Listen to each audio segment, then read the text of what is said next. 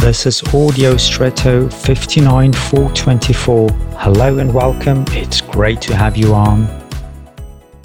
There is a saying to see and to be seen, and this expresses how we actually want to keep up to date with, for example, celebrities, and at the same time want to be noticed and thus perhaps attend events not for the sake of it, but because our need for attention from others is greater.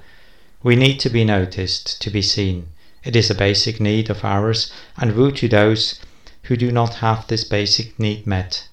They can sometimes force themselves to have this need met in a gruesome way, on this background, it fascinates me that John, the author of Revelation, describes in the fourth chapter of his book how he saw beast like beings with wings that were full of eyes and had no rest.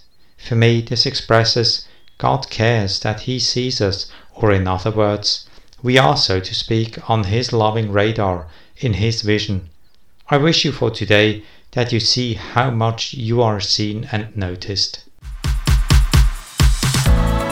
And now I wish you an extraordinary day.